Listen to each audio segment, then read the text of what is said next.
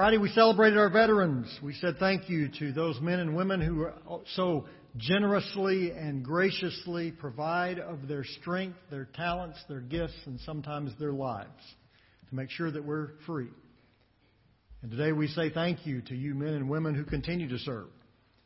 Those of you who so wonderfully have provided the opportunity that we could gather in this place this morning without fear of recrimination and freely worship our God. We say thank you for your service. Thank you for your generosity. We appreciate you and we thank God for you. We're glad you're fighting for us. The nation of Israel needed somebody to fight for them. They were blocked by the Red Sea to the east, by mountains to the south and the west, and by an enormous army of Egyptians to the north. And so they came to Moses, seeking what they should do. Moses' answer was stop complaining and look who fights for you. It's found in Exodus chapter 14 verse 13. Moses answered the people, do not be afraid. Stand firm and you will see the deliverance the Lord will bring you today. The Egyptians you see today, you will never see again. The Lord will fight for you. You need only to be still.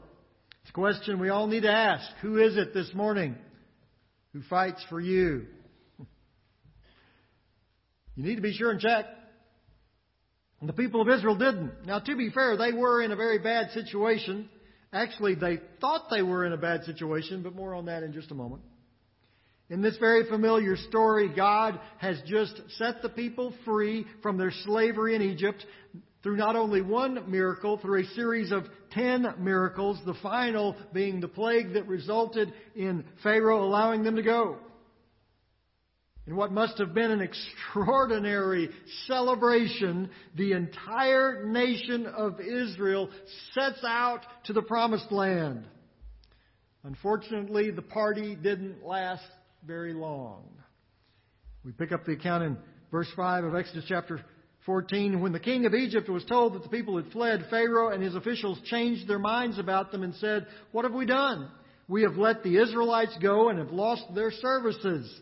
So he had his chariots made ready and took his army with him. He took 600 of the best chariots along with all the other chariots of Egypt with officers over all of them. The Egyptians looked around and said, all of our workers are gone. Who's going to make the bricks? So they decided to send their army to get them back. It's an imposing force, far more than enough to defeat the Israelites, and the people of Israel knew it. So they began what would be an unfortunate repetition of the same mistake over and over and over again. They blame everything on Moses. Verse 11, then they said to Moses, Was it because there were no graves in Egypt that you brought us out to the desert to die? What have you done to us by bringing us out of Egypt? Didn't we say to you in Egypt, Leave us alone, let us serve the Egyptians? It would have been better for us to serve the Egyptians than to die in the desert. Now, not to make light of the situation. They were, after all, completely boxed in. They had nowhere to go. The Egyptian army was blocking their only route of retreat. Things, from a military perspective, looked really, really bleak. It's like in those old Western movies when all the settlers are going through the canyon. And all of a sudden they're trapped by the outlaws. Even John Wayne would get worried in those situations.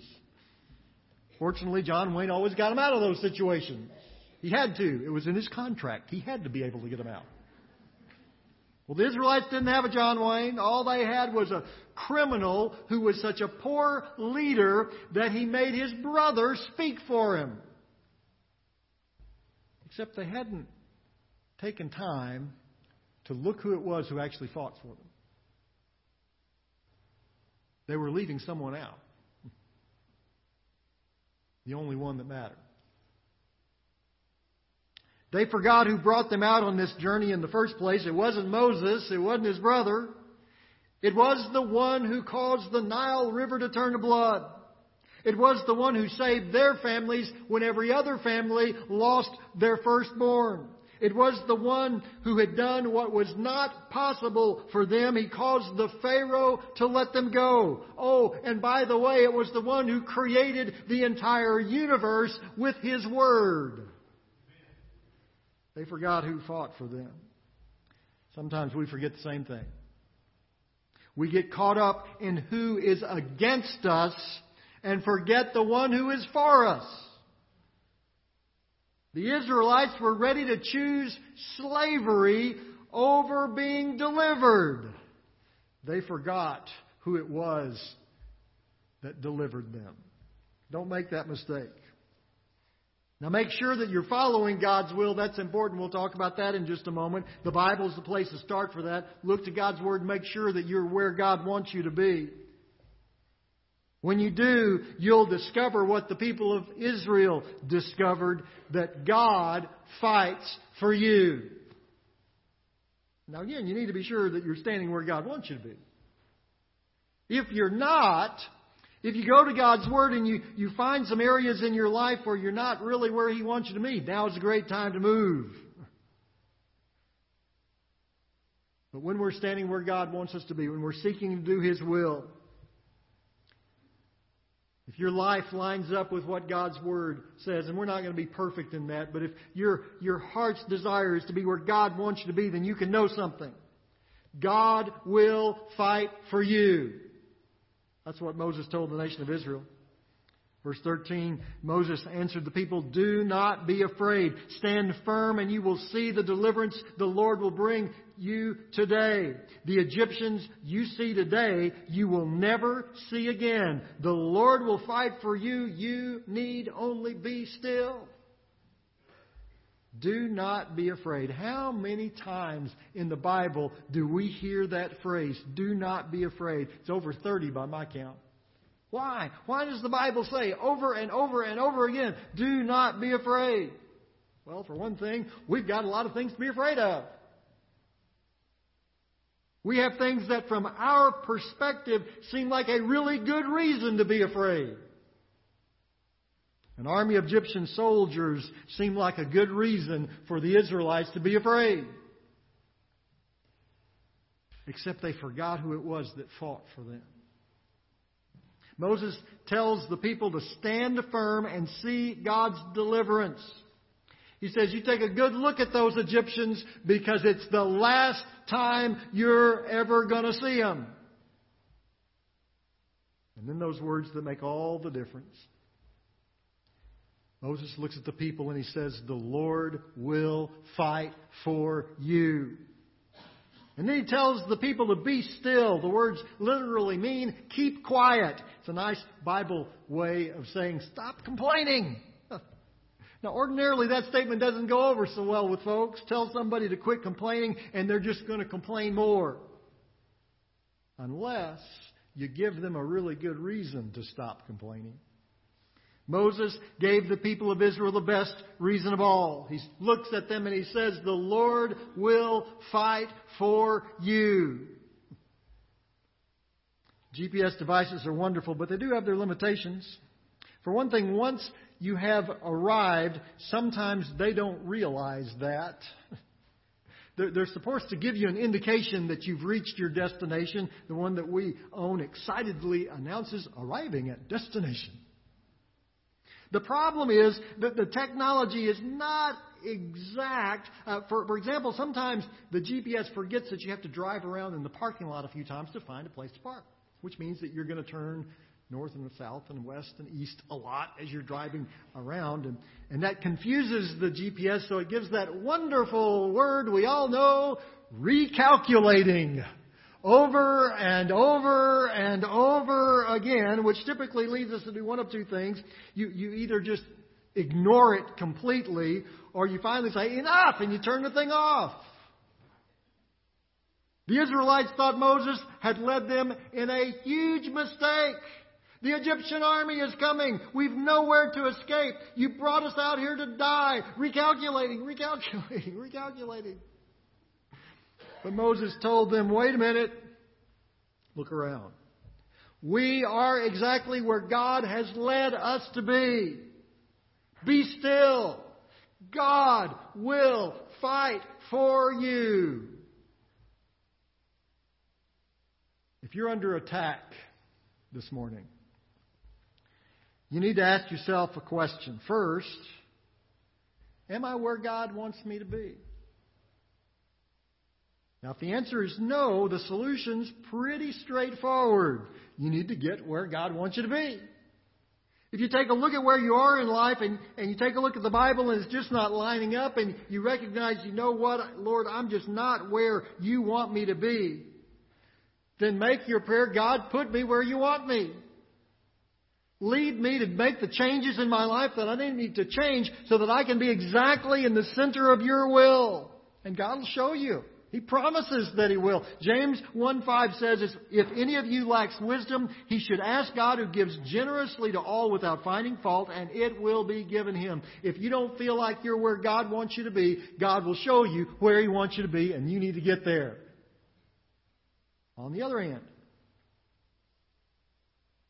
if your sincere desire is to be where God wants you to be, and to the best of your ability. And again, we're not going to be perfect in this. We're still sinful. We still fail. We still falter.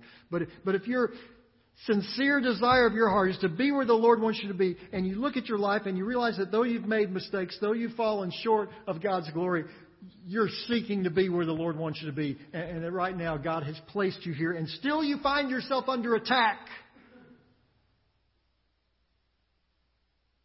God gives you the same promise that He gave to Moses and the people of Israel that He will fight for you. Now, that doesn't mean that you do nothing. God gives Moses and the people of Israel some very specific instructions of what they're going to need to do. Moses was going to do some things, and then the waters of the Red Sea were going to part. And the nation of Israel was going to gather all of its belongings and they were going to walk across on the dry land. That's pretty specific instructions of what they were going to need to do. It wasn't that they were going to do nothing. But that was huge evidence that God was fighting for them. I mean, when the waters part in front of you, that's a pretty good sign that God's on your side. Well, the same God who parted the Red Sea fights for you today. God declares to you the same that he says in the Psalm. Psalms 46:10 says, "Be still and know that I am God." If you're in a battle this morning, be still and know that God fights for you. Be still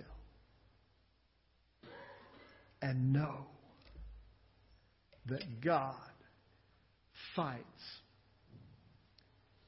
for you. Heavenly Father, so often in life we forget the reality that you're here.